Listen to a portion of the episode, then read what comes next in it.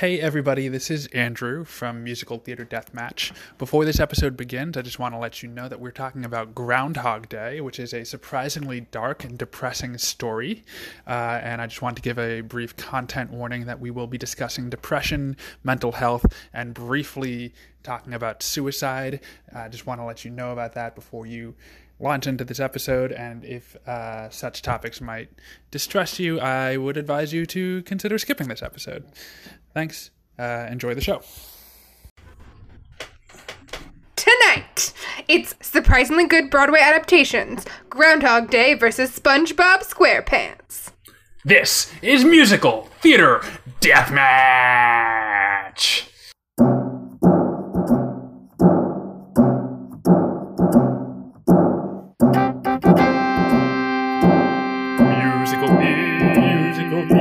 Musical theater deathmatch.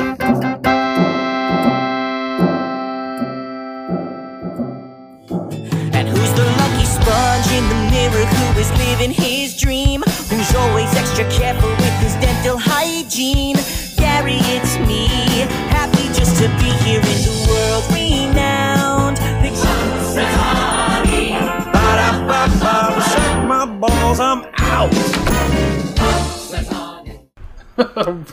Uh, I feel like before we, we move into our intro, this is something I honestly have to get off my chest. If you are listening to this podcast, you might say to yourself, hey, I don't know SpongeBob SquarePants or Groundhog Day the musical, and I advise you, please stick around. These are both. The theme of this episode is surprisingly good adaptations. Both of these episodes are surprisingly good adaptations, and I hope that this episode can inspire you to go and check them out on your own. You That did having say been said- episodes instead of musicals. Yeah. Yeah. Look, we'll get into that in a minute too. Kelsey, Kelsey, please kick us into the actual intro. Okay. Welcome to Musical Theater Deathmatch, the podcast where two recovering theater kids pit two musicals against each other and try to determine which is the better show. My name is Kelsey Goldman. And I'm Andrew Favaloro. Apologies, audience. Andrew Andrew was at a holiday, a virtual holiday thing. I was at a virtual holiday thing, which is, I suppose, weird, as today is, of course, New Year's Day, January 1st, 2021. But, like, obviously, today is when you're listening to it, when we're recording it, the whole shebang. Everybody knows it. There's no weirdness there. It's almost like it's always January 1st, 2021. Oof. Every day I Honestly, go to sleep. honestly, I we wake up, it's January 1st, 2021. honestly we maybe should have saved this for February. That's a good point. We'll just bank this for February. We'll record a new one now. Sarah, how do you feel about the title as a number? no. Um, no, we want to talk about surprisingly good adaptations, and the unfortunate fact is we scheduled it on a day that I did not realize was going to be my office holiday party in the middle of December, but that's fine. It's January 1st now. And it's great, obviously, like now that it's January 1st, 2021, the following good things have happened in this nation. There's a whale in Hudson River. That's pretty cool. I did hear about that on today, January, 1st, 2021. Yeah.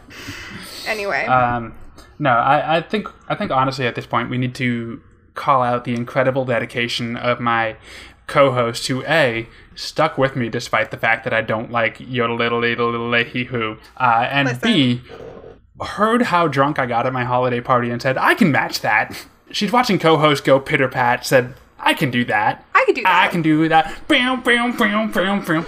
Honestly, we need to do that at karaoke. Just write that down.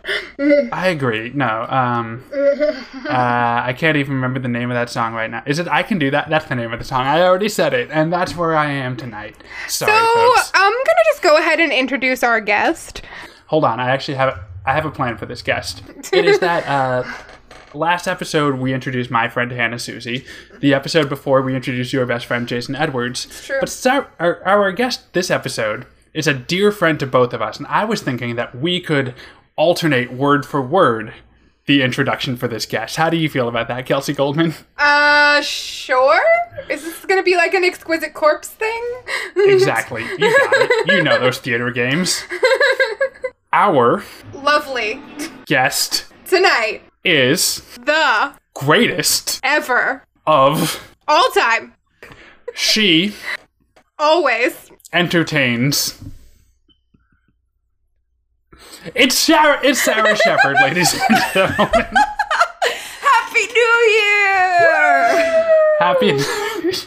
I love you both so much, Um, and uh, that was beautiful. That was Thank amazing. you. Nor- normally, Sarah, I uh, I structure our banter a little bit so that the guests can come in and contribute to the banter. But a, I'm I'm too much of a mess for tonight. But b, I wanted to make sure that we didn't have anything for you to build off, so you would be backed into this corner, which is that you have secretly already recorded an episode of this podcast, haven't you? I have indeed. Yeah. Would you like to walk us through what that musical death match was? So, uh, y'all, I be loving some Andrew Lloyd Webber. She do. And I also be loving some Andrew and Kelsey, which is why I was willing to be on their test pilot episode where we compared Cats to Joseph in the Technicolor Dreamcoat, specifically the uh, video versions of both. That's that's right. We we took apart some Donny Osmond versus some PBS Cats bullshit. Uh, and Sarah, do you remember who won? I believe.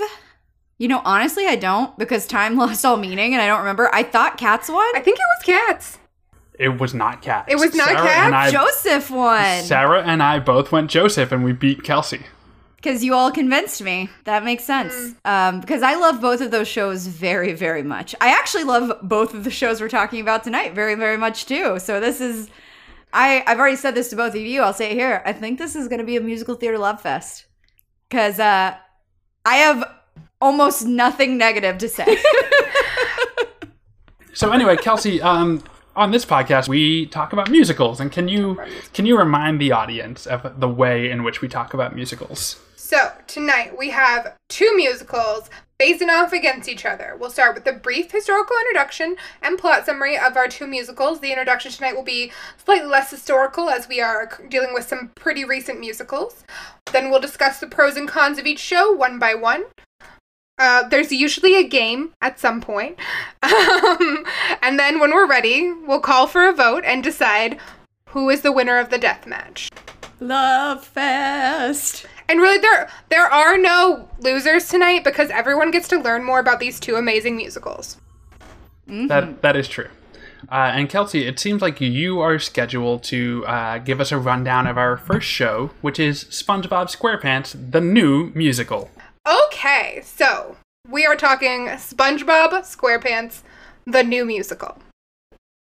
Now, based on the beloved cartoon, the musical follows our hero, the titular sponge, on a normal day in his life in his underwater town of Bikini Bottom.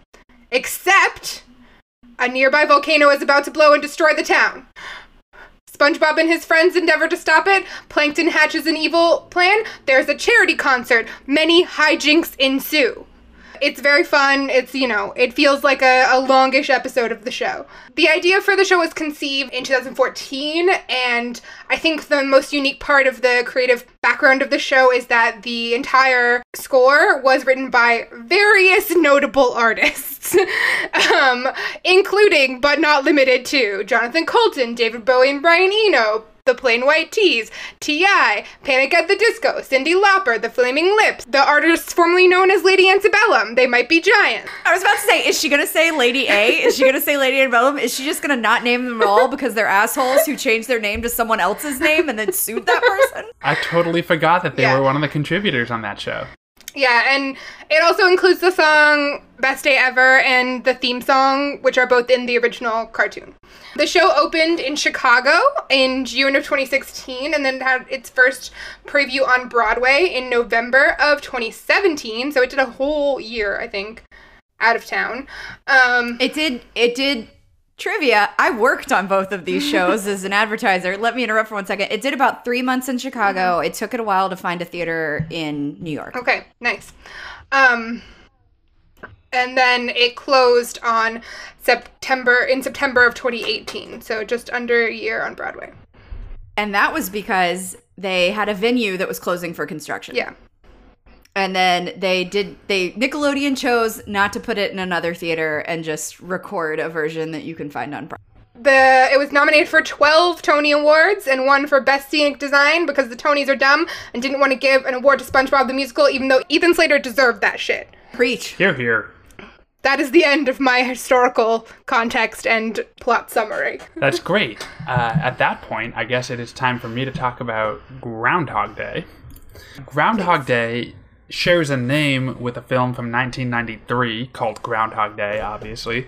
The film stars Bill Murray and Andie MacDowell, and it features uh, Bill Murray as a man named Phil Connors, who is a meteorologist who travels to Punxsutawney, Pennsylvania on Groundhog Day to cover the groundhog coming up and seeing its shadow or not and deciding if there's going to be more winter, only to discover that the next day he wakes up and it is Groundhog Day again for, and this is canonical, 10,000 years.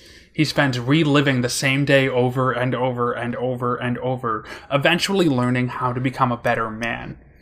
So it turns out that in 2003, Stephen Sondheim was interviewed about what his next project might be, and he had expressed interest in musically adapting Groundhog Day, but that's not the show we're talking about. We are talking about the 2017 adaptation of Groundhog Day by Tim Minchin, noted Australian music comic.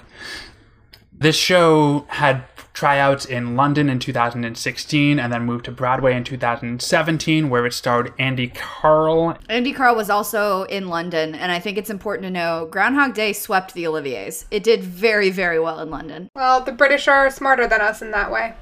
starred Andy Karl as Phil Connors and Barrett Doss as his love interest Rita, and it tells almost exactly the same story. Phil Connors, he is a curmudgeon uh, who is covering Groundhog Day, realizes that he's stuck in a loop. And then eventually learns how to be a better man. But what's fascinating about the musical is that the second act kind of takes all of these bit characters that we're introduced to in the first half of the film and really expands upon them. So you have these brilliant songs like Playing Nancy, uh, which is the perspective of a girl that Phil Connors kind of learns everything about so that he can sleep with her in a very dickish kind of uh, 1993 move. Tim Minchin turns it around to be a little bit more interesting and feminist in the 2017 perspective.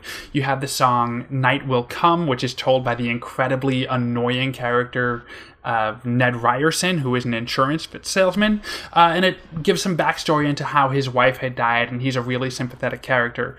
Also, I just want to add, I spoke too soon. It did not sweep the Olivier's, but it did get Best New Musical and Best Actor in a Musical, and it should have gotten the rest. I just wanted to say, since I'm the one who gave a bad fact, I wanted to correct said bad fact. but what's important to know is it did get the British equivalent of a Tony for Best New Musical. And I feel like that is very important.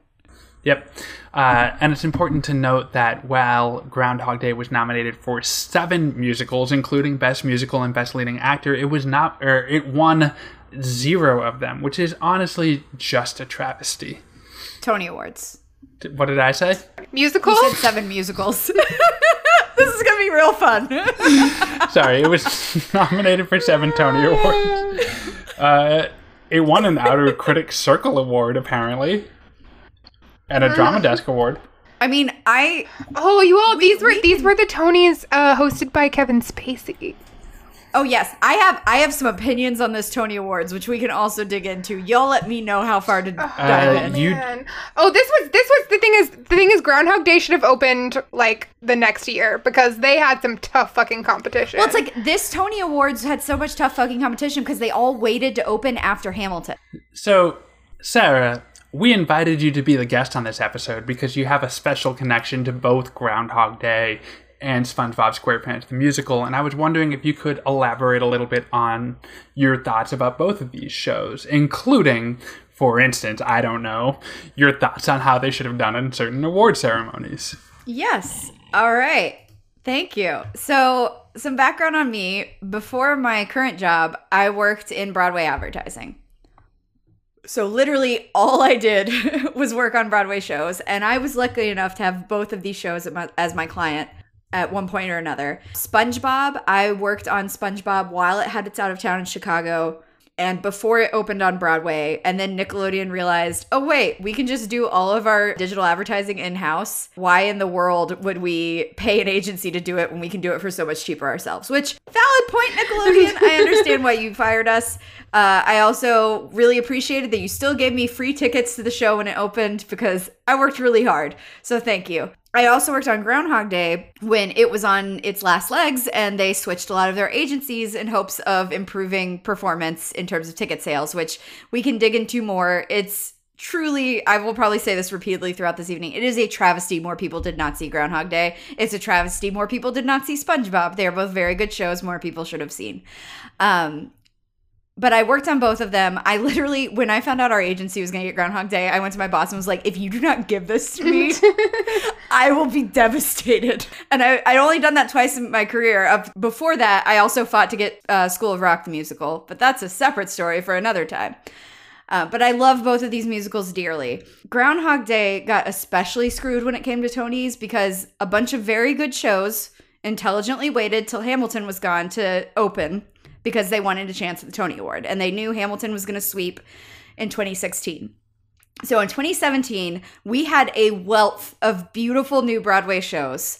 We had Groundhog Day, we had Natasha Pierre, we had Dear Evan Hansen, and Come From Away, the 9 11 musical. Um, all on Broadway at the same time. And those are four amazing musicals. Granted, I have a favorite, and it will become clear as we talk through the rest of this podcast, but they are both four amazing musicals. So it was a very tight Tony Awards. It was the Tony Awards with a wealth of riches, with the exception of the host, who is a rapist and a monster, and we will not speak of him anymore.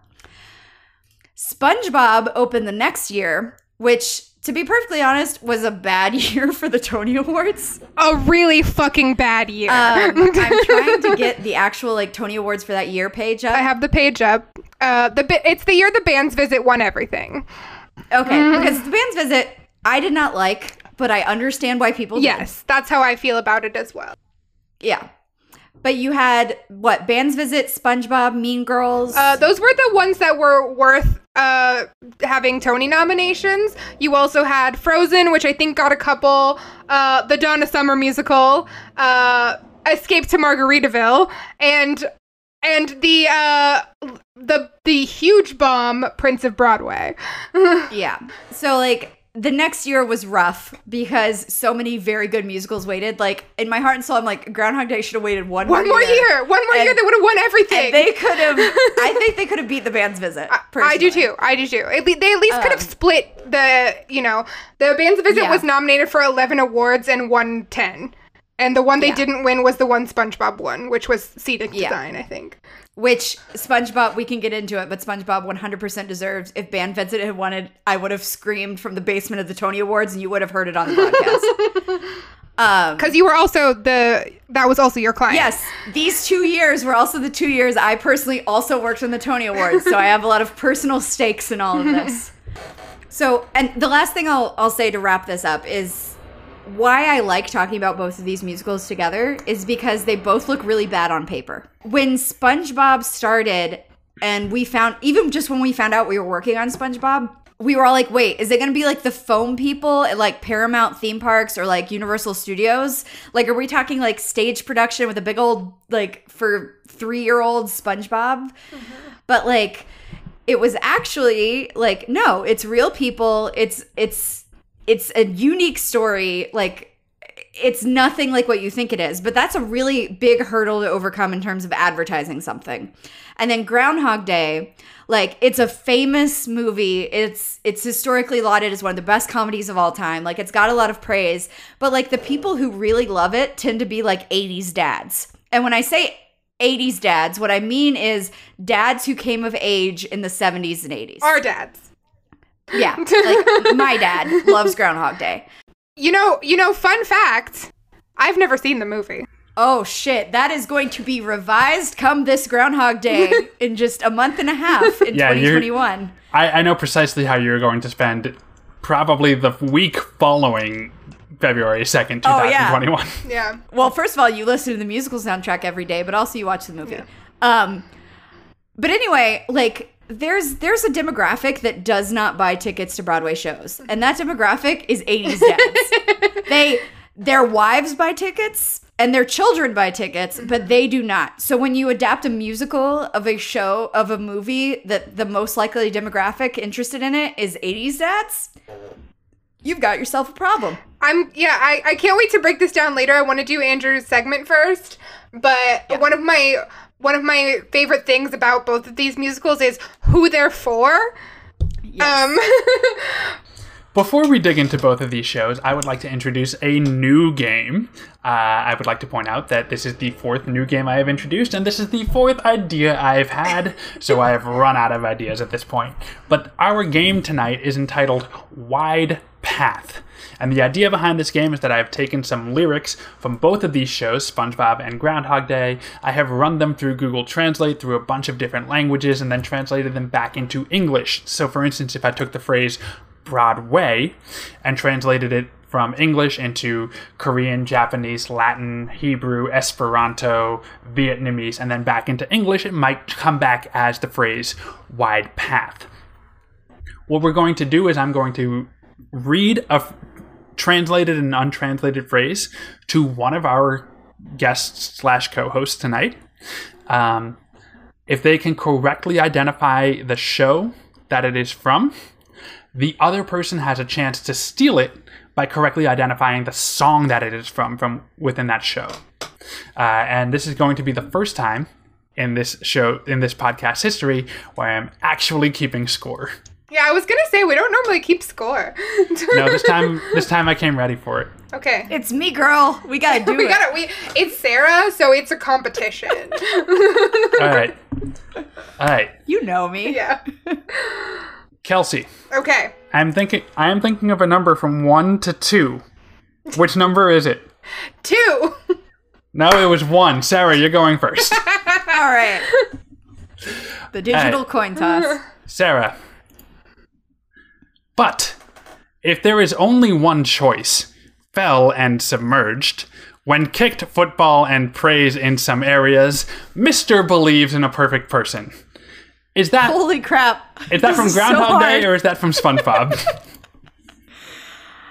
But if there was only one choice, fell was submerged. I'm gonna say SpongeBob. Kelsey, you get a point. This is the lyric if the only other option is to succumb and settle down with some condescending clown with a great rating from some dating service, some self some self-professing Mr. Perfect, which is of course okay. which is of course a lyric from Groundhog Day. Kelsey gets that ah. point. Ooh, okay. Yeah, no, Okay. that's- Oh, I'm ashamed of myself. yeah. I mean, The this fact- is hard. Oh yeah, no, this, this is real hard. this is the hardest game I've come up with yet. this is hard. Okay, let's do it. I'm ready. Give me mine. Okay. Our next lyric, translated lyric for you is or lost. You won't reach since the game is sometimes necessary. Do not trade cards a new day has come every morning. See, th- I think this is really hard because both of these shows take place over the course of one day, technically. And there's a lot of that, like, motif running through here. That's right. um, I'm gonna say Groundhog Day. It is indeed from Groundhog Day. Sarah, do you want to try to steal by telling me which song it is from? I think it's seeing you. Oof. It's either seeing you or there will be sun. Okay, so you're wrong twice. Oh no. Kelsey, this is from Hope from Groundhog Day. The original lyric is Never give up hope, never let the odds overwhelm you. When the game gets hard, don't throw in your cards. A new day Oh, will follow. will There's follow. always tomorrow. Always tomorrow. Yeah. Oof, this is Woo, hard. two points for me. this is real hard. So Kelsey is currently up 2 0. All right, Sarah, this is back to you. The- Okay, this is SpongeBob. Okay. Sorry, the heroes, good gameplay, give him old information. There is no better time than this. Not given meditation or swimming, there was no stronger force than this. Uh, Kelsey, this is in fact from SpongeBob. Can you tell me which song from SpongeBob this is from? I mean, I'm gonna say this is probably wrong, but I'm gonna say Hero is my middle name because it's got that in the thing. Kelsey Kelsey is on a 3 and 0 run, which means that technically she has already won because there's only 5 questions, but we're going to just keep going. Let's keep it going. Good job, Kelsey. The original Hero lyric is my middle name. Fixin' trouble is my game. Just give it the old trouble know is how. my game. There's no better time than now. Don't give up and don't give in. If you're thinking sink or swim, courage is your claim to fame. Is what the original lyric there was. I'll probably have to re record that later. What? You didn't. Sarah, this one kicks to you. Uh, and the lyric is If more, I, and this is honestly important, I is lowercase. I don't know how Google Translate lowercase this I, but it did at some point. if more, I will do it for you. But everyone knows that you have to rebuild it, of course. As a result, not all websites are safe. The dream you dreamed of, let's fix this, I laughed. I would certainly learn. I think you might need to run this through the translator fewer times. Um, I want to put it out there and say this is from Les Mis. I'm gonna say SpongeBob. Oof, another point for I think Kelsey. it's Groundhog Day, yeah. Sarah, Damn, I'm I am killing it. That's if I had my time again. it is. It's your favorite song from Groundhog Day. It is my favorite song from Groundhog Day. If I had my time again, Oh, I would see, do it all am- the same, they claim, but that's Yeah. ridiculous. Surely you'd want to make a couple of Yeah. fixes. All the boxes I left laughed. unchecked, all the dreams you left neglected. You'd go back and put it right. I've always fancied learning how to climb, which is Um, a weird translation of that last line. Well, this is also a hard one because this is also a duet. Yeah. So your your brain is trying to put two people's words together. So I thought about that. This is not a duet. Oh, this is the part where she's singing. This- oh yeah, you're right. All the boxes left unchecked, all the dreams you left neglected. You And go put back 'em and do it right. right. It starts to being a duet I've immediately fancied after learning this how line. to climb. You know what it is, Andrew? You this is what Andrew is doing, and this is why this is so hard. He's not doing just verses or just chorus. He's doing part of a verse and part of a chorus. Like that's what this is. So you can't like separate it in your head. You're instead having to be like, well, if this is a part of a chorus, what musical would this be? But no, it's chorus and verse. Kelsey, Kelsey with a 4-0 lead. Mentally, H, ready to get started? Like the day he couldn't get better, but tried. I'm gone. I want to be a crab cake. I mean, I I'm gonna go with the obvious and say that this is SpongeBob, Kelsey, you're right. This is SpongeBob. but SpongeBob. like maybe it's not. Kelsey, you're right. This is SpongeBob. But Sarah, which song from SpongeBob is this from? I mean, it seems like it's Bikini Bottom Day. Ooh, Sarah got a point. I got a point. I'm on the board. The line, the original line is "Full steam ahead." SS I'm ready is about to set sail. This, This kind kind of of day couldn't better, get much better, but it keeps on keeps on trying. trying. I'm on my way somewhere. There's a Krabby Patty that needs frying. I want to be a crab cake. I'm gone. I want to be a crab cake.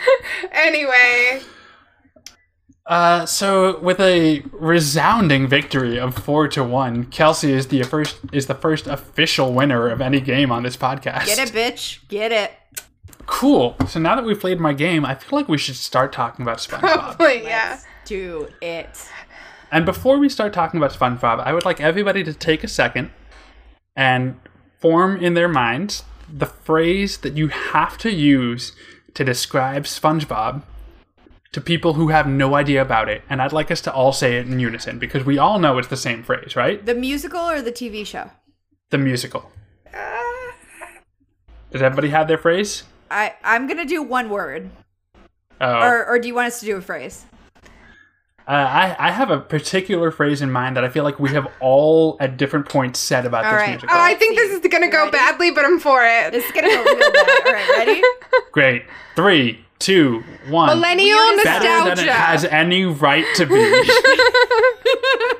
I don't know what Kelsey said. I, what did you say? I Kelsey? said millennial nostalgia.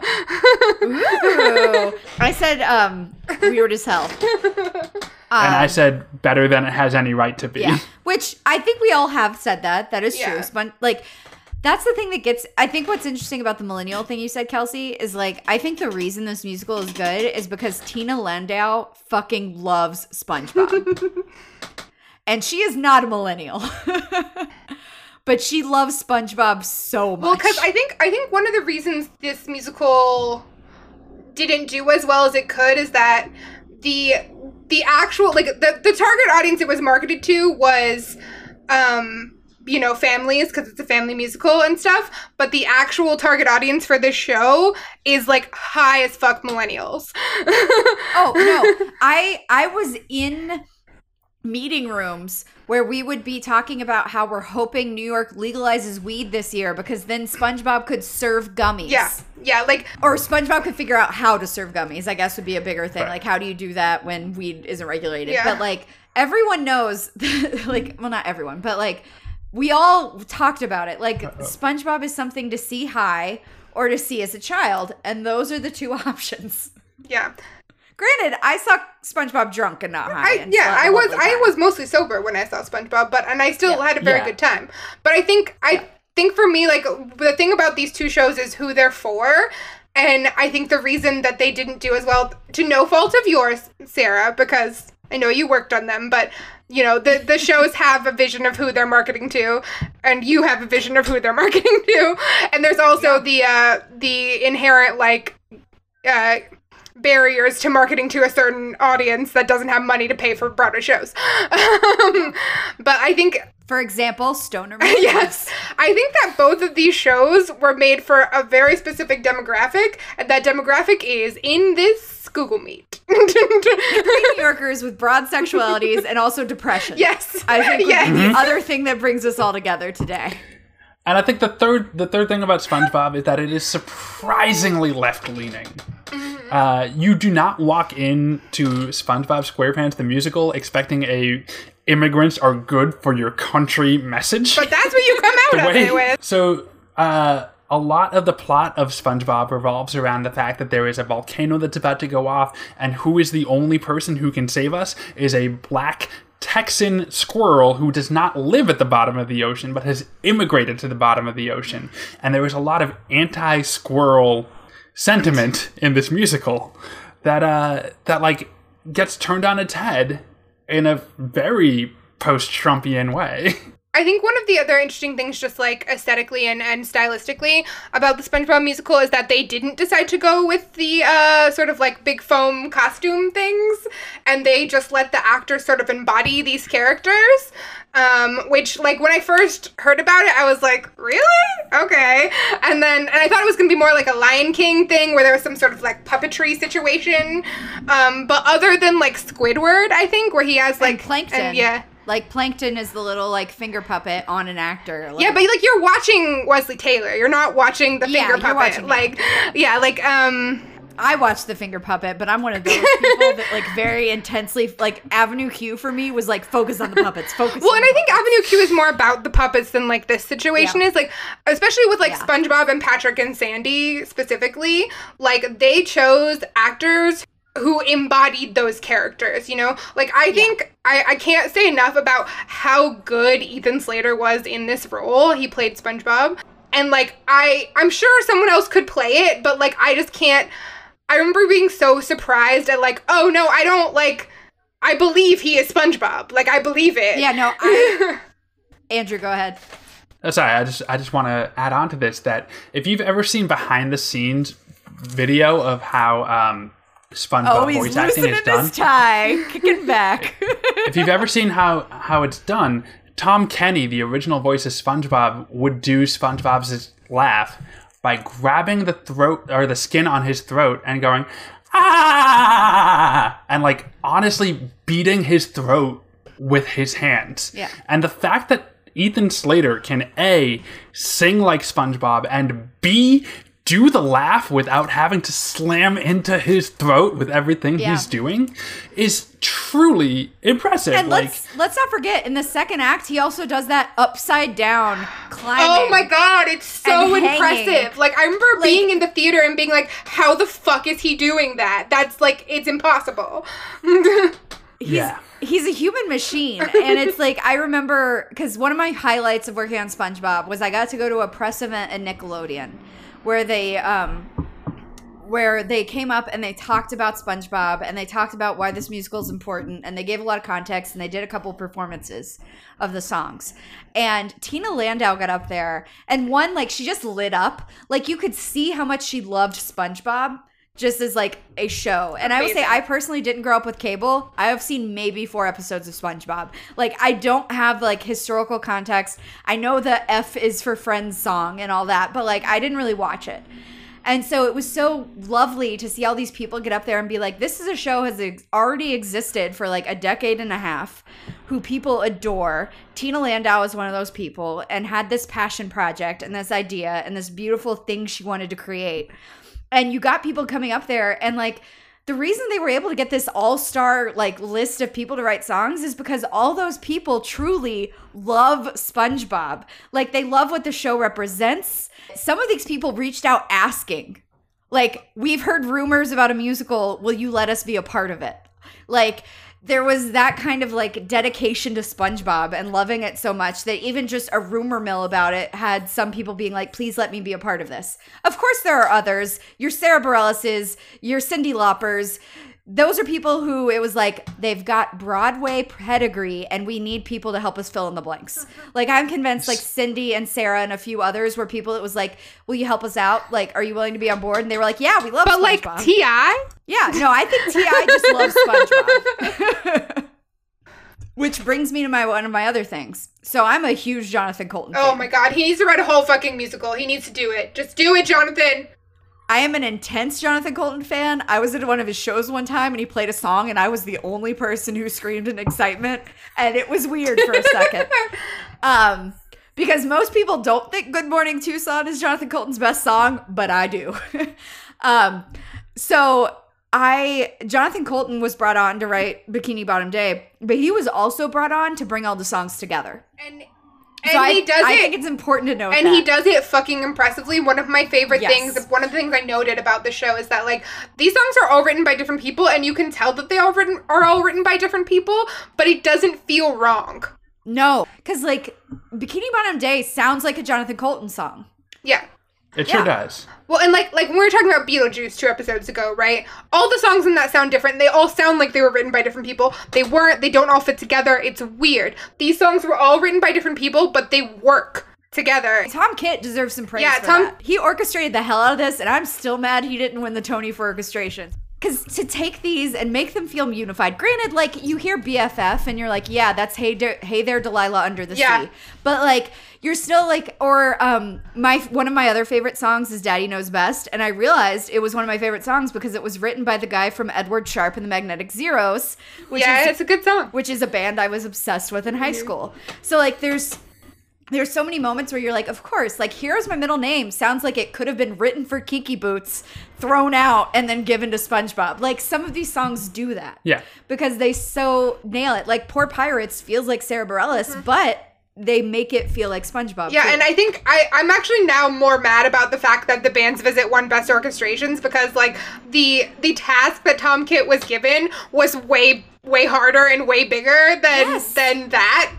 Uh, and he should have won. He should have won. I'm saying it right Yeah, here. because you you want to acknowledge the artists Right. because a lot of these artists are people who are like very famous or people who have a intense following like JoCo or they might be Mm-hmm. giants and you want to acknowledge that these are these artists but you want to make it feel unified and he did such a good job like Yeah. the band's visit all sounds like the band's Yeah. visit which sure it does of course it all sounds like a marching band went to israel but like Yeah.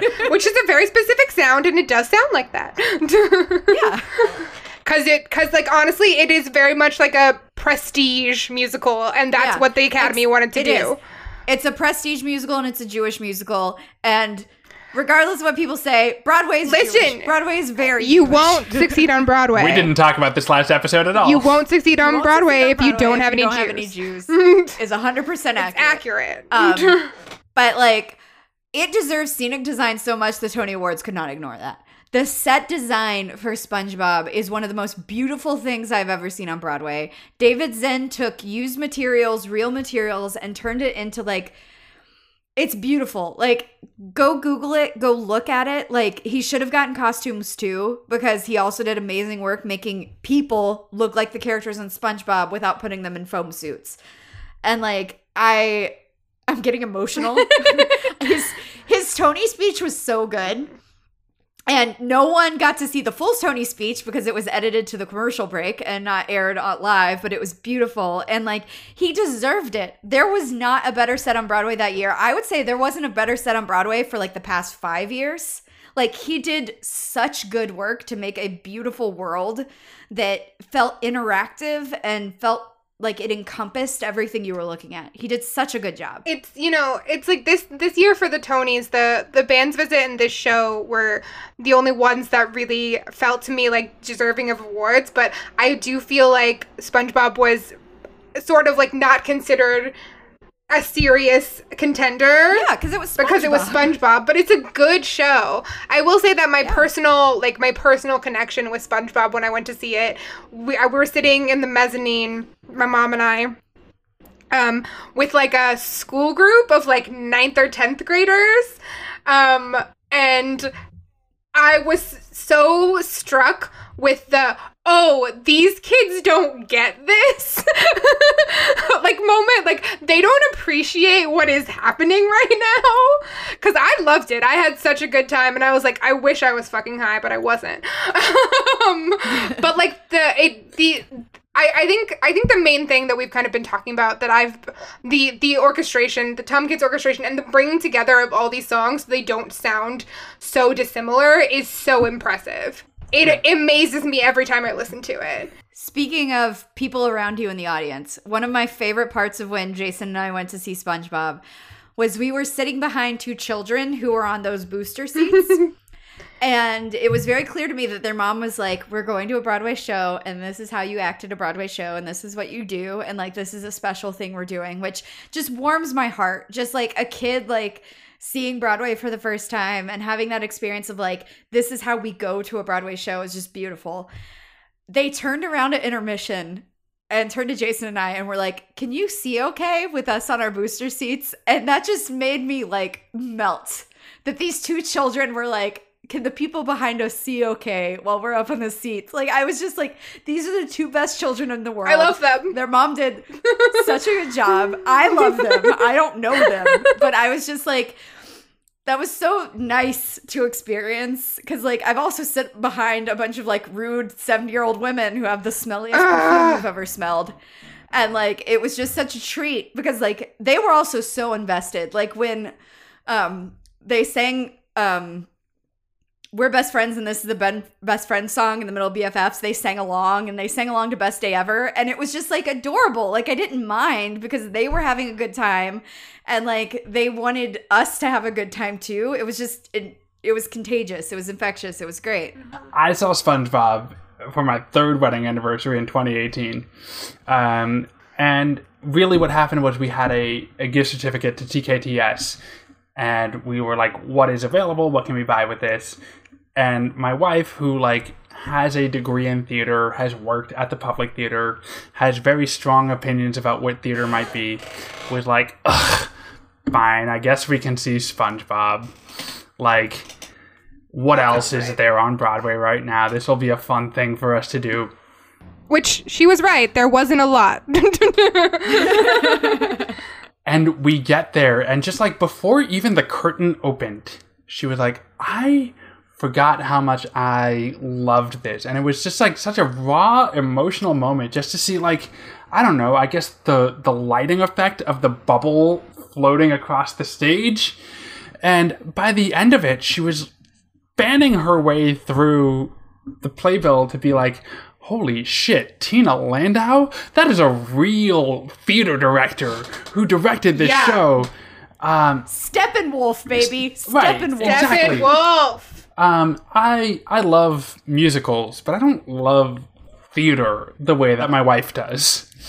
It was just such a better constructed musical than, as I started this conversation off saying, it had any right to be.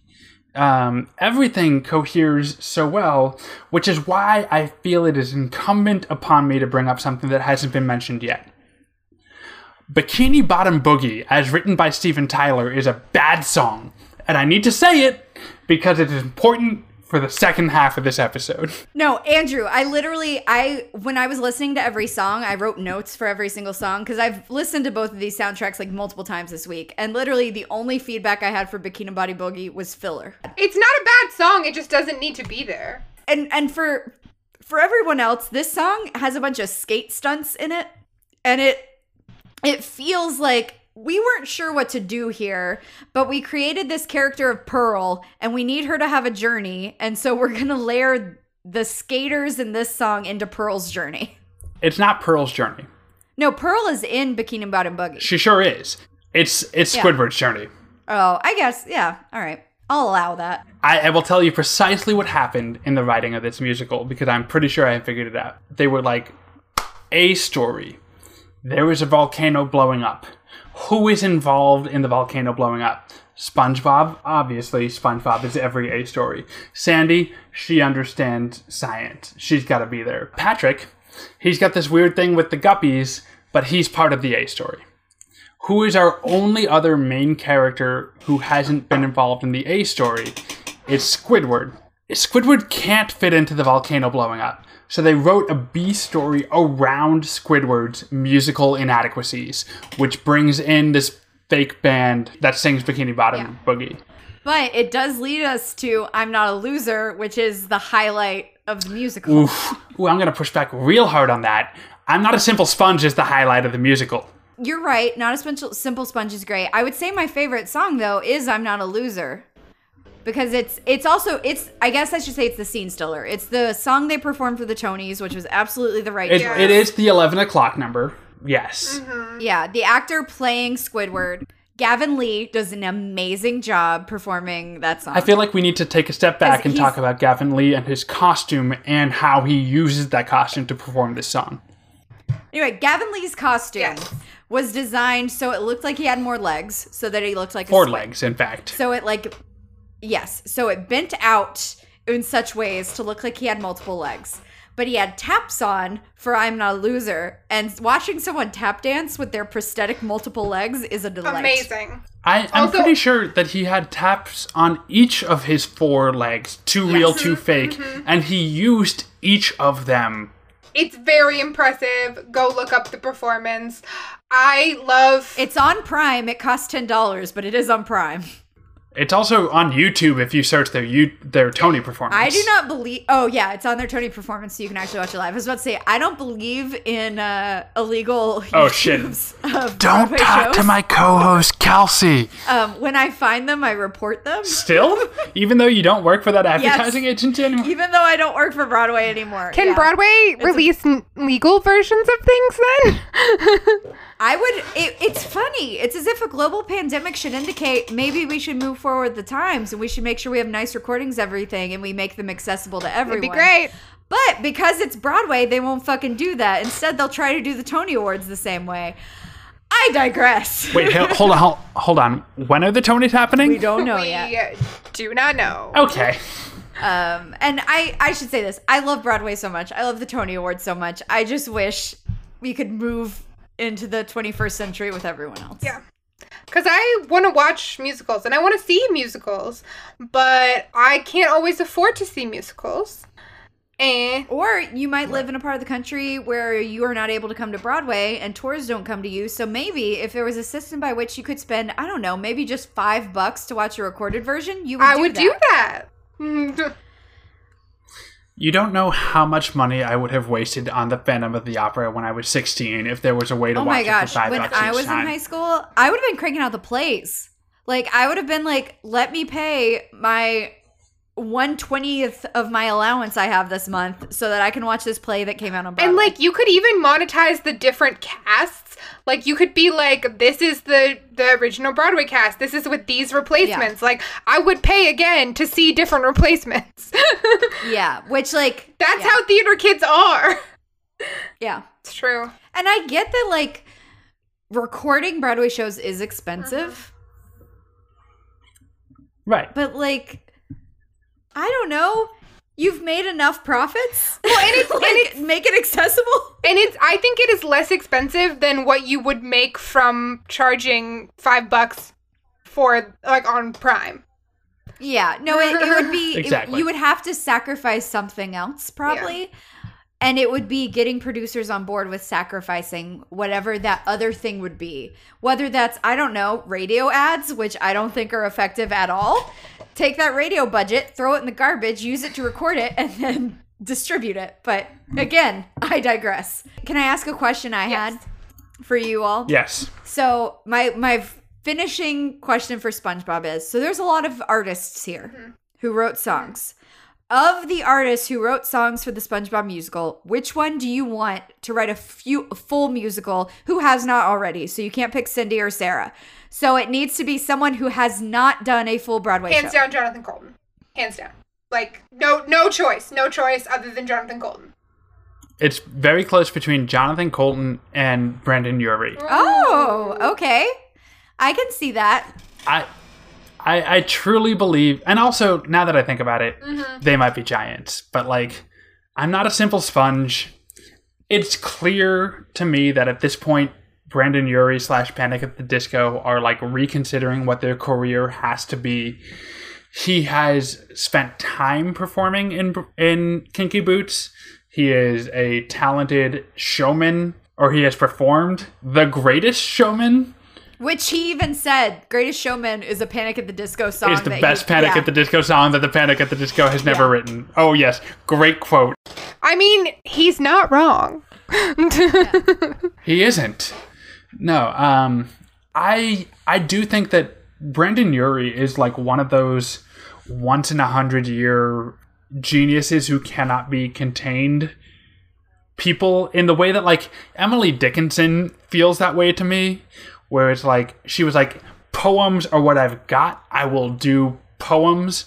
But if you had introduced other media to Emily Dickinson, she would have been like a fantastic EDM artist. She would have been a incredible screenwriter. Like I mean, think think of the showrunner of a drama she could have been.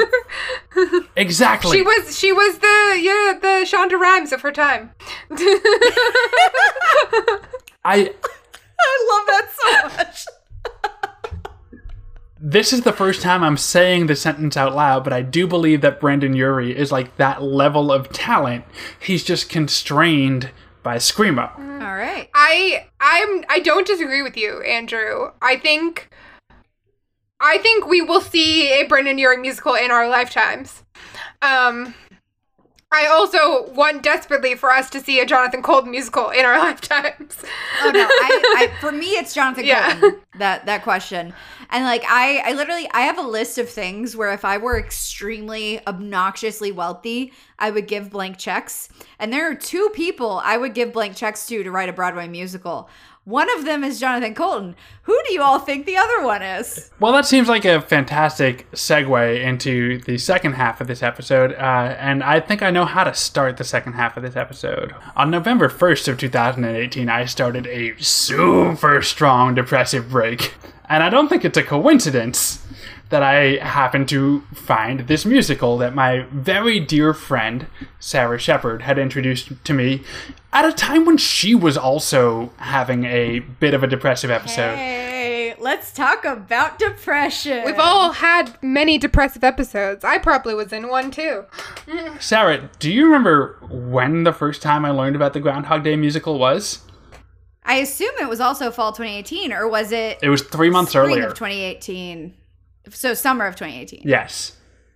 I can't remember. Tell me about it. You came over to my apartment to record an episode of Andrew Ninja Warrior. A fine podcast. You played one day on on my Amazon Echo, whose name I won't say because she keeps perking up every time I say her name. But you you played that song and I was like, what is this musical? And then three months later, I was like, I'm gonna return to this shit. What I love about Groundhog Day is that I think it might have definitely, especially listening to it the past few days, because let's be honest with the podcasting world, I'm in a depressive episode right now. It's a fun time. So getting up and going to work is hard enough. Going? to Going? going. I am saying crawling out of my bed, which is on the floor right now because our bed frame still hasn't been delivered. So getting on my getting out of my floor mattress and walking to my second bedroom to work is in fact an endurance. Honestly, mission. honestly, a floor mattress is just like a it is a trigger for a depressive episode. It straight up is. It's a trigger for a depressive episode and it's a trigger for painful It's hips. it's not. I, the last time I was on a floor mattress, I was in deep, deep depression. oh no my hips hurt so bad and my soul hurts too so like um this is gonna be fun when my mom listens to this episode and she's like oh my daughter has depression um anyway so um it's been a great couple weeks and when i've been listening to groundhog day it just keeps reminding me like oh i love this musical because i have depression Listen, Yes. we've we've established that this musical is for bisexuals with depression. I, and I don't even think I think like it's for anyone with depression. I I agree with that too. You don't have to be bisexual, but it helps. So I guess now's the time to say I think Groundhog Day musical is the best musical that has ever been made ever. Period. Wow. End of sentence. Okay. I think this is the greatest musical ever made. So I'm just saying up front, everyone knows how I'm voting. She she put that out there.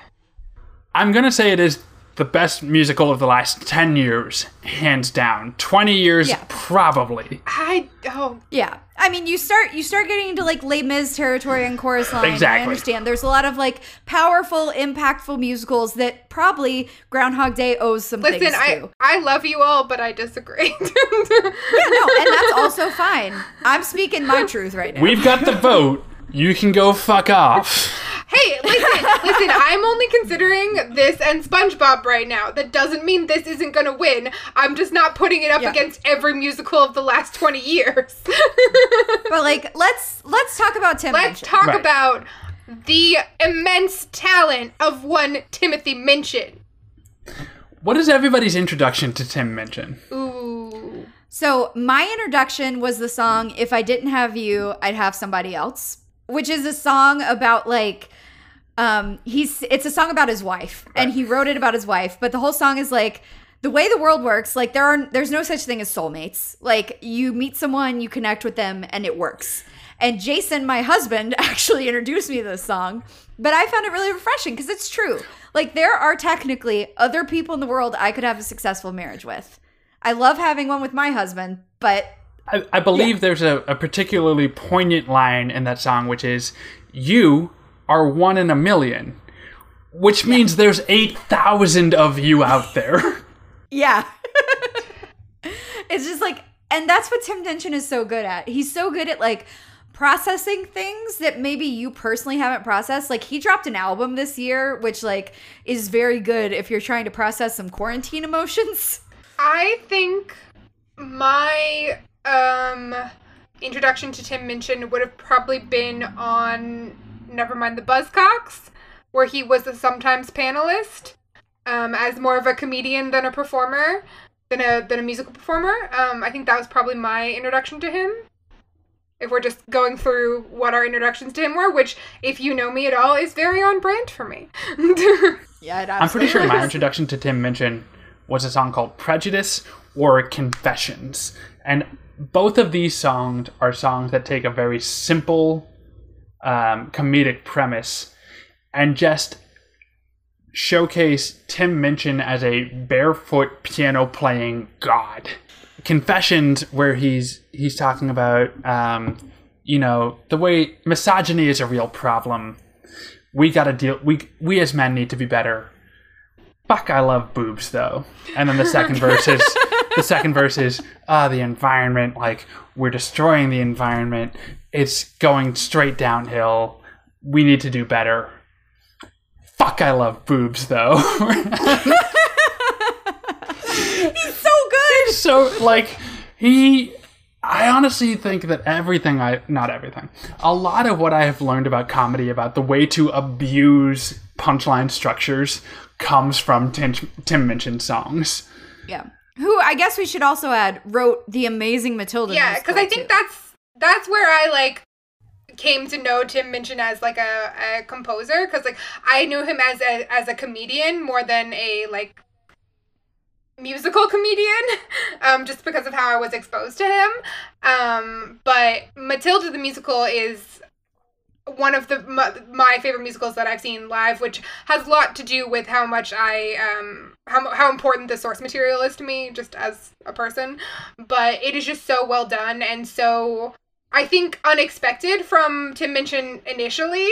Um, and he's also said that he's not going to do a family musical ever again. It's all gonna it's gonna be much more like Groundhog Day, if anything. But it is so good and so well done and so just beautiful and touches me in a way that like like if this had been Groundhog Day versus Matilda, I would have been voting for Matilda because I love that musical so much. I think Jason feels the same Mm-hmm. way. I think that one's especially, yeah. Absolutely, and we I think- we went back and forth on like maybe the theme of this episode should be Tim Minchin is really good at this musicals thing, Yeah. Matilda versus Groundhog Day. Um, but I, I I think there's something like that that fight feels a little unbalanced, whereas I- SpongeBob feels like it, it might actually be able to punch up to, to Groundhog Day a little bit. I mean, I I think that that fight is more balanced than this fight personally, but Whoops. I think they're both extremely imbalanced because I just said Groundhog Day was the best musical ever created, and um, I I stand but the by point it. is the point is that Tim Minchin is so talented in Yes. in a way that I think a lot of people didn't really expect because it's kind of like um I remember the first time I saw Kinky Boots, right? I, you know, Cyndi Lauper knows how to write a song. She knows how to write a catchy song. But I think being able to write a story song versus like an I want or an 11 o'clock number is something that is so different. And the fact that um, Tim Minchin is able to do both of those things is like, like I think writing a story song that is both catchy and works with the thing and, and ties everything together is so impressive. And one of the most like musically impressive things to this musical to me is that the musical motifs are repeated so much because of the nature of the plot.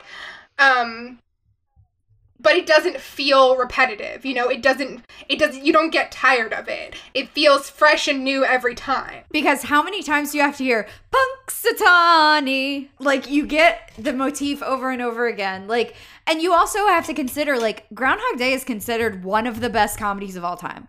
Like the BFI literally called it the best comedy ever written. Most people think it's one of the best scripts ever, ever written. Yeah. Like it's it's a very great movie. It's like and it's one like I enjoy Groundhog Day the movie. I wouldn't say it's like groundbreaking for me, but I like Right. it. I've watched it quite a few times. And then I saw this musical and I was like, Tim Minchin managed to take something that was considered widely to be very good and and very well done and he elevated it to another level. Like he took something that was already considered so great and then he was like, "You know what? I'm going to take this remarkable structure and this great storytelling and this great like understanding of like how people evolve and like what humanity needs to become better. And i'm going to turn it into a musical that no one is going to see. Absolutely, and and what's important uh, in my intro, like my historical introduction to Groundhog Day, I mentioned that Stephen Sondheim was considering writing a version of this, and what he said was writing a musical version of Groundhog Day is gilding the lily. How can you make something that's perfect better? You can't do it. And Tim Minchin surprisingly found a way, and I think there's a lot to dig into. But what I need to start with is track number three. Track number three is entitled Day One. It lasts 10 minutes and 20 seconds. It is so obnoxious.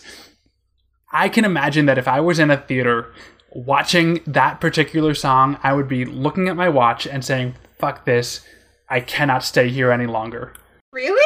I I I don't notice that day one is that long. yeah i don't either i would say i would have no idea it was 10 minutes long It's, yeah, it's incredible. It is beautifully crafted. I cannot, like, divorce myself from all of the love that I have for the song at this point. But, uh, you know, day one is 10 minutes, 20 seconds long. It kind of outlines all of the major musical motifs you're going to hear for the rest of the musical. It outlines all of the obnoxious characters you're going to keep bumping into. Day two, uh, Phil Connors wakes up. A lot of the same music is repeated. Uh, it's condensed down into four minutes and 26 seconds. Day three, he wakes up again. It's condensed down into one minute and 40 seconds. So there's like a very clear funneling effect happening. I think everybody knows that Groundhog Day means time loop at this point. I mean, it's it's the thing. Like when you want to do a time loop thing, you call it a Yeah, it's in the vernacular now. Right. So so Yeah. you you see this song and it's 10 minutes long and you're like, "Okay, I get what you're doing. You're setting everything up." And I can honestly see myself being ready to write it off at that. Be like, "I get what you're doing. You don't need to hit us over the head with it this hard. Like, we get it."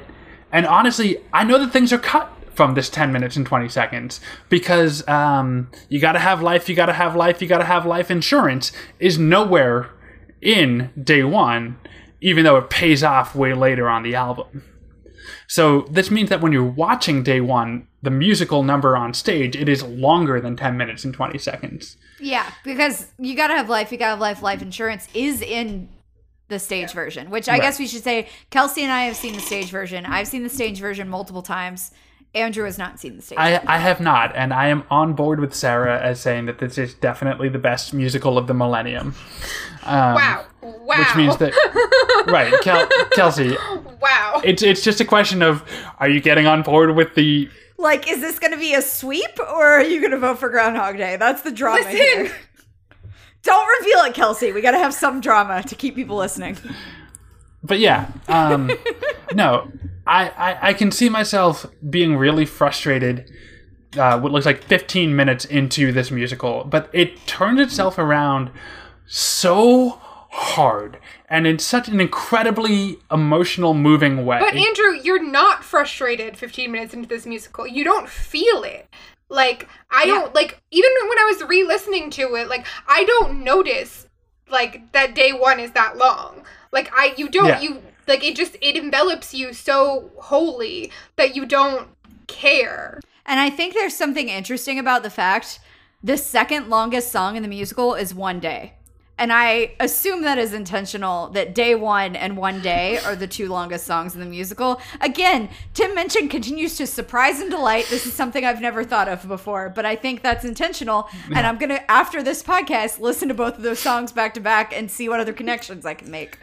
right Um, um it's it's a delight. Like I, I'm gonna go on a rant right now if you'll allow me, Andrew. please do you you can rant better than i can while i pour myself some more champagne uh, But anyway, I saw Groundhog Day for the first time with my coworkers as a Christmas present. Our boss bought us all tickets to Groundhog Day because we were not working on it yet. So that's what we did as our like holiday party.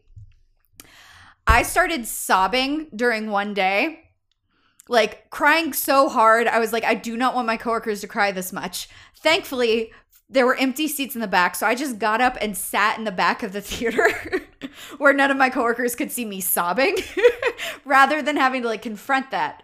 Um, the best thing about seeing it the first time was one, I cried through most of the second act, along with crying through one day. Um, I also got to see Nobody Cares twice because it was in previews and the set broke. So, what a delight to get to see that song two times. can can we back up and just give a little bit more context what is what's the context surrounding nobody cared what's the context surrounding one day Um, Phil, one day is the end of Act One.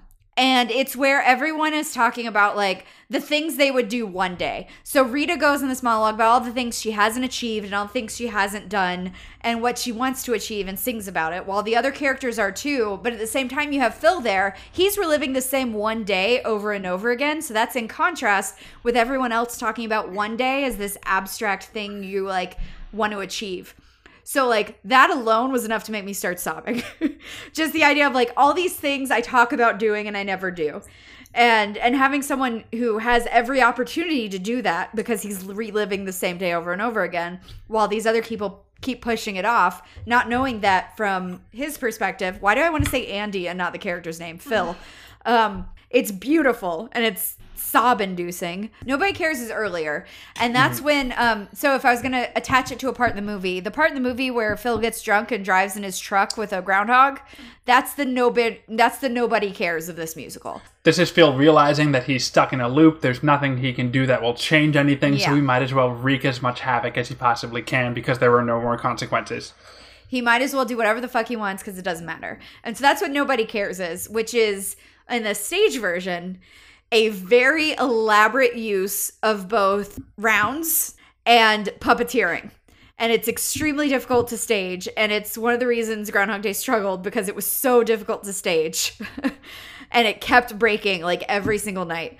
Um, so I got to see Nobody Cares twice, but Nobody Cares is also one of the best songs in the musical because it's so catchy, even though it is a song about depression and about how when you are extremely depressed, you truly get in your head, no one cares what I do or who I am or what I'm about. So what what matters? And I think that's a that's essentially the beautiful thing about Groundhog Day is it takes you through that journey of depression from like the stuck, which is about feeling the same thing over and over and over again and not knowing how to get out it. Nobody cares, accepting it in a negative way. and then moving through the musical and processing all that stuff because you start to get into acts act 2 and you have hope which is literally a song about using the language that keeps people from committing suicide about someone who is trying to commit suicide which has so many layers in its own way to like to everything about you which is about accepting that repetition and starting to learn. If i had my time again what if you take that repetition and make yourself better um, night will come accepting death as a thing we must all experience which that's Oh, Night Will Come is my favorite song in the musical, and it made me sob. Oof. Yeah, because that's when Ned Ryerson comes in, and you go from being like, it's me, Ned Ryerson. Do you need life insurance? to being like, let's take a bit and really think about what this means.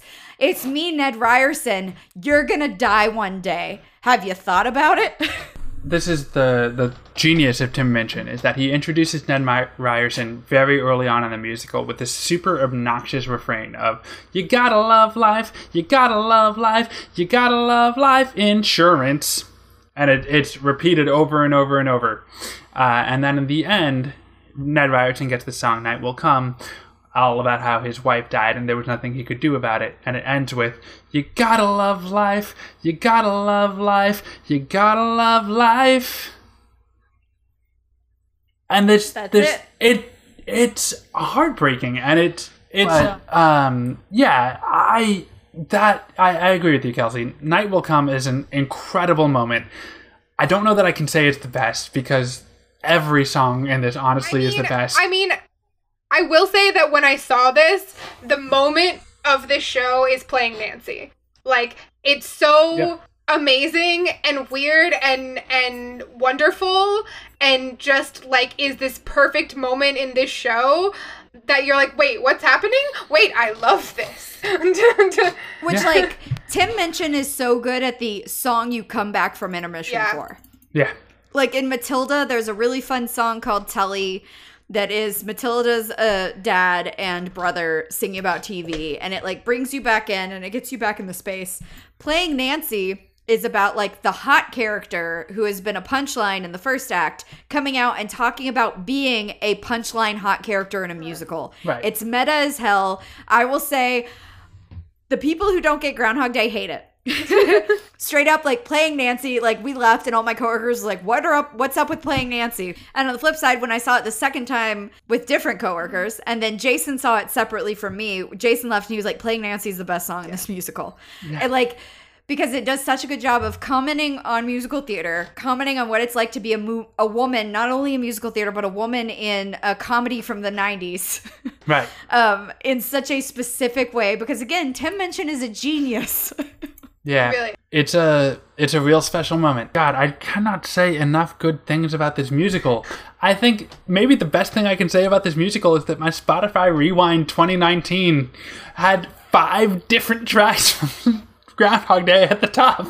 my spotify 2019 was essentially just groundhog day because i took the time to download it onto my phone so i could make sure even if the subway train went through the tunnel or underground i could still listen to groundhog day Me too. I and, think like- I think this album was the last album I bought. The album before that that I bought was Hamilton. And like, Like- the album that I bought minutes before that was a Julia Nunes album, which is a separate issue we'll get into on my other Ukulele podcast. Girls. Ukulele fine. Girls are the best.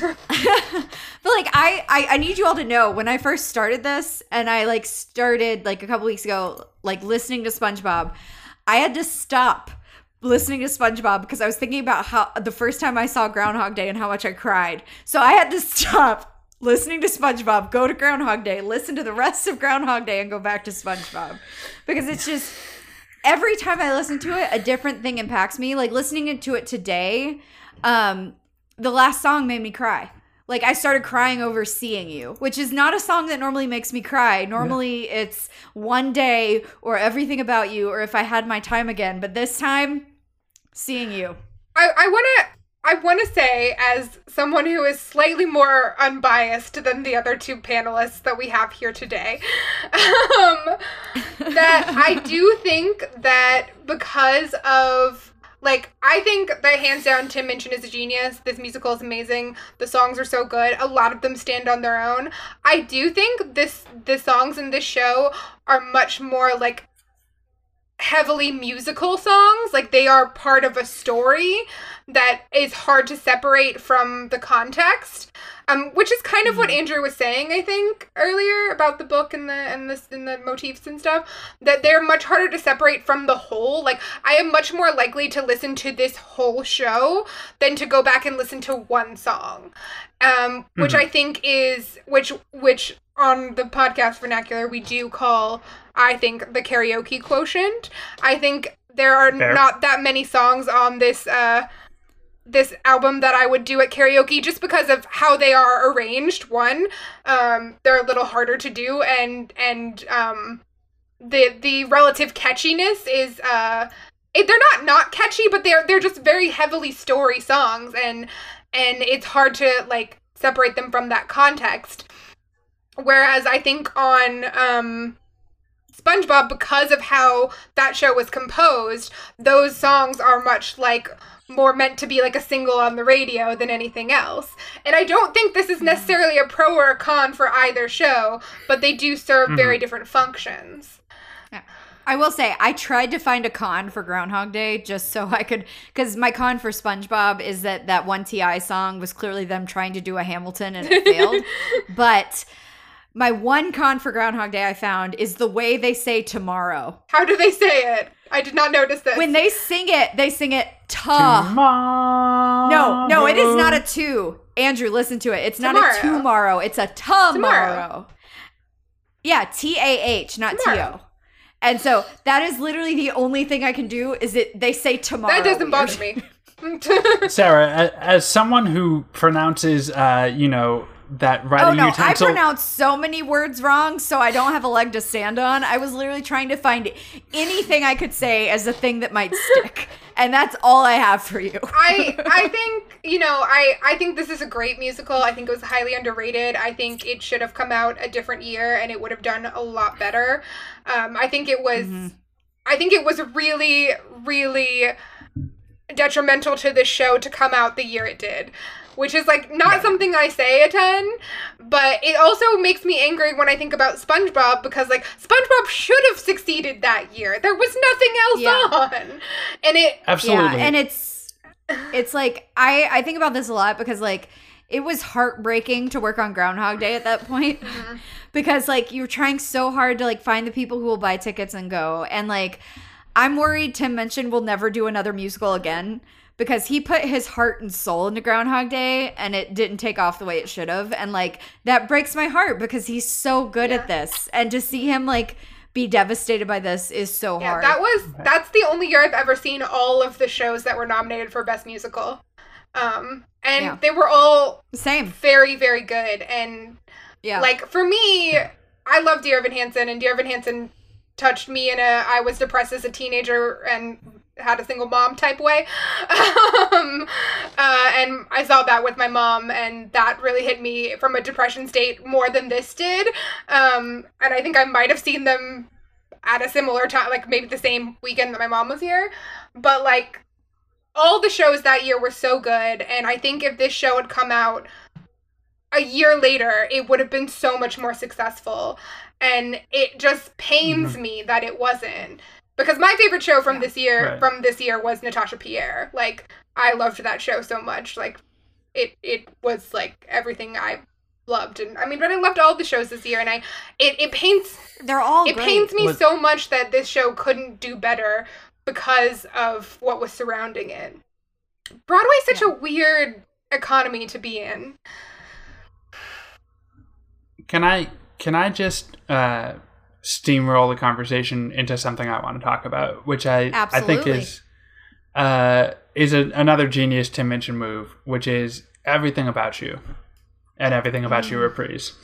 Um, Which in the movie is Phil Connors is stuck in a time loop and he goes on date after date after date after date with Rita, learns everything about her, and like uses it to at one point almost accidentally have a perfect date with her and then try to re-engineer it. And he he never can quite get it back to what that first one was. Like there's there's this moment in the movie that I'll, I'll I can't get out of my head of like they were having a snowball fight and they they fell to the ground and it was like a oh I'm giggling you're giggling like it's perfect. And he keeps trying to re-engineer that moment and he can never do it Oh, that's exactly the same in the stage version. right but Yeah. but like in a in a 90s movie it, it feels like from a 2020 lens it feels so manipulative and almost gaslighty um and everything about you the first time around is almost that and and everything about you reprise is like the same tune and it's just in some ways so much deeper all the things he has learned about her that I think it's just Tim Minchin saying like here is here is something that kind of sucked about a 1993 movie. And let let's like keep the spirit of the film and like keep the roman- romantic comedy of what we're trying to go for, but like 2017 it. Just just a I little bit. I think bit. that's one of the Which like it I think that's one of the genius things of honestly both of these musicals is that like we talked a lot on we're talking about Spamalot about what has aged poorly and what hasn't and um and how Spamalot really hasn't aged that poorly but mostly because of the original content being not super like dated in you know a way. Whereas like I think both of these I think Groundhog Day specifically does such a good job of capturing the spirit of the original content, but not making it feel dated in a way like it doesn't it feels like the story is occurring in 2017 as opposed to in 1993 um but the Right. but the spirit of the original story is there and i do feel like that is similar in spongebob even though the sort of time and date of bikini bottom as a cartoon are a bit amorphous and we don't really know but like but like the show itself Yeah. was made you know earlier Yeah. Yeah. um and i think that's just that's something really interesting and i i mean if i can sort of steer us towards a conclusion the thing about groundhog day is that it stands separate from its original content as an amazing musical um whereas spongebob is good because of how good an adaptation it is yeah. Mhm. And I, I think that's a really good delineation. Um, I also think there's just two more things I need to say about Groundhog Day. One, that when Bill Murray saw it, he came back the next night and saw it again, which I think is just beautiful and a nice indication of like he loved it so much he had to see it twice immediately. Um, I wish Harold uh, Ramis had been alive to see it because I think he truly would have loved it. Um, and then the second, the other thing is when they were doing merch for Groundhog Day, I just need everyone to know this because I think this is hilarious. When they were doing merch for Groundhog Day, they designed a shirt where the groundhog's head was right at the baseline of the shirt. So if you were a woman and you were wearing a shirt that was all white and at the very bottom in the middle had a groundhog's head, that groundhog head might land, I don't know, somewhere on a woman's body that we often refer to as a beaver. And um, interesting. Essentially, they made that shirt, immediately realized they could not sell it. So, somewhere in a warehouse, somewhere is a bunch of shirts that have a groundhog right at the bottom center of a t shirt. do, do you have one though No, I begged. I begged so hard to get one, and they were like, they are locked down, but they are somewhere. If anybody out there knows where we can get these shirts, please tell us. because I would wear that shirt every day of my we life. We would like that. Anyway, those are my additional uh, trivia things. I just need to Yeah. make sure. So so Okay. Kelsey, would you like to call a vote? I would like to call a vote, not that it really matters at this point. Okay, Sarah, as our guest, please tell me who wins this temporarily retitled musical theater love fest. I love SpongeBob so much. I think it's an amazing musical, and I wish more people had gotten to see it on Broadway. Hopefully, it'll come back someday. I think it has more of a chance of coming back than Groundhog Day does. But with all that said, Groundhog Day wins here. All right. So we got one vote for Groundhog Day. Kelsey, would you like to give your vote?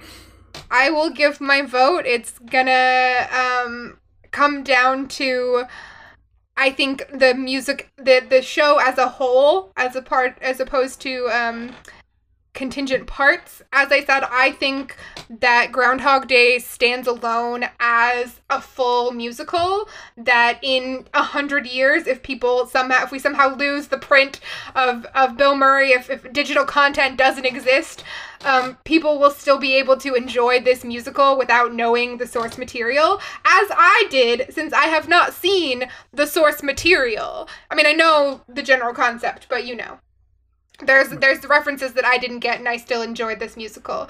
I think for me the the SpongeBob musical is for a specific time and place and audience, which it was unable to reach, really. Um, I think if you are between the ages of 25 and 35 and had cable growing up, you should seek out the SpongeBob musical and go see it cause, and watch it because it is a fucking delight. But as far as on the basis of what is the better full-on musical? I think it has to be Groundhog Day. Tim Minchin is a genius. Please write more musicals, Tim Minchin. Please do it. Please, please. Andrew. Oh, well, well, since you asked. Um, for me, SpongeBob SquarePants, the new musical, is a clearly fine film or musical.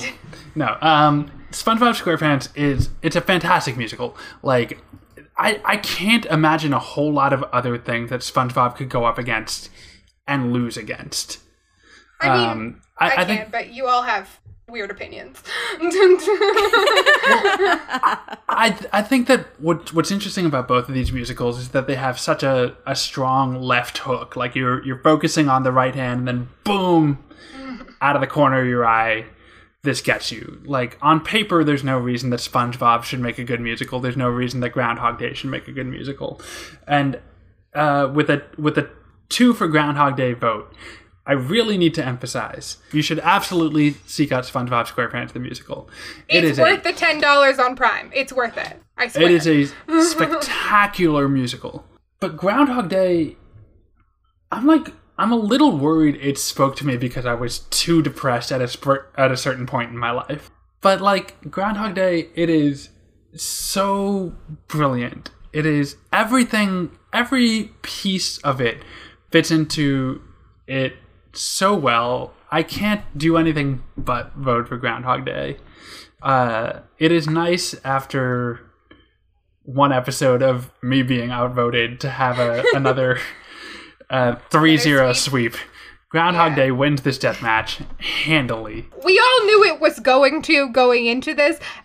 Which again, which is why we all talked about how much we loved Right. SpongeBob while we gave Yeah, Groundhog which is Day the why I wanted to do Matilda versus Groundhog Day because in that case for me Matilda wins. But Yeah, but I think you still got Groundhog Day. From Yeah. me, yeah, no, I- yeah. I mean, yeah. Again, I think it's the best. I, I do written, I do so- want to caveat our listeners that Sarah and, and Andrew have very specific tastes for this musical. It's a great musical, and you should listen to the soundtrack. It's very good.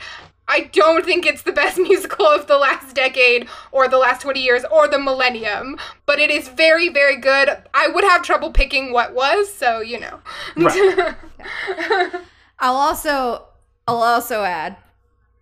I I feel like I dodged a bullet that Sondheim did not produce Groundhog Ooh, Day. interesting. Well, Sarah, I, I invite you to, to bite your tongue on that comment, and we'll see where you're standing in about nine months or so. Um, don't worry about it. You'll you we'll deal with it when we get to it. For the record, I'm not like magically pregnant. I just feel like it's important for the listeners to know No. that if you throw nine months out there, people are going to be No, confused. Sarah, you you fucking idiot. Nine months from now is our one year anniversary show, Wait. Okay. Yes. I and you you are started. our predetermined guest for our one year anniversary show. In which Andrew and I yell about Sondheim. About Sondheim a lot. Happy New Year to me again. Oh, and I get to be the deciding Yeah. vote. Trivia, everyone. I don't like Sondheim musicals, so this will be really fun. In any case. And if your New Year's resolution is to follow us on social media, boy, do we have a deal for you. You can find us at, at MT underscore deathmatch on Twitter and Instagram. And if you go there right now, you can find a poll in which you can vote on which is better, Groundhog Day or SpongeBob SquarePants, the new musical. Again, we cannot recommend this enough. Listen to both albums, they are both spectacular. But then vote for Groundhog Day. Um, and then if you want to find us on Facebook, we are at, at MT Deathmatch without the underscore. Um, Kelsey, do you have anything you would like to plug? I would like to plug my other podcast with Sarah's husband Jason. It's called Ruin My Life, where we uh, talk about things that we like and force our friends to like them too. Generally, movies, TV. Um, by this point, we will have two new episodes out in December. Um, so if you like 2004 teen soaps and Nathan Fielder, you should listen to both of them. Hold on, are you doing another Nathan for You episode? no, we're doing How to with John Wilson. okay. And are you doing an OC episode? We are doing a Chrismukkah episode. Yes, Sarah, what would you like to plug? I would like to plug self care. Everyone, go take a walk. Go outside, walk around, do it with your mask on, get some fresh air. Um, think about things that make you feel good and that make you take care of yourself. Because we are at a time where no one else is going to take care of you but you. So take a time, take a beat, think about what's going to make you feel better emotionally, mentally, physically, and do those and if you have the means, as we say on my other pet podcast, go to therapy. go to therapy. Um, I would like to point out that as this episode is coming out in the new year of 2021, here is a fun science fact for you. The sunset tomorrow will be later than it was today.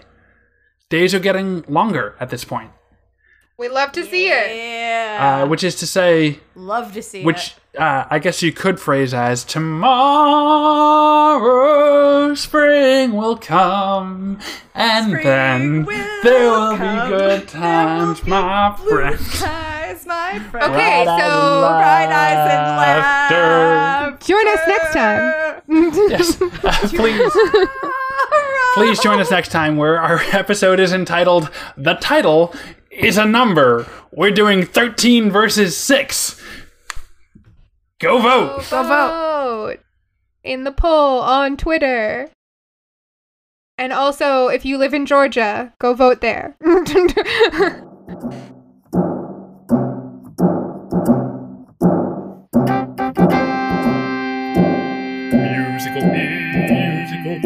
musical, musical death match.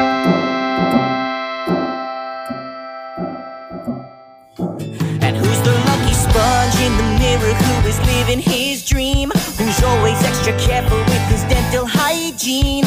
Gary, it's me, happy just to be here in the world renowned. Picture Ba-da-ba-ba, shake my balls, I'm out.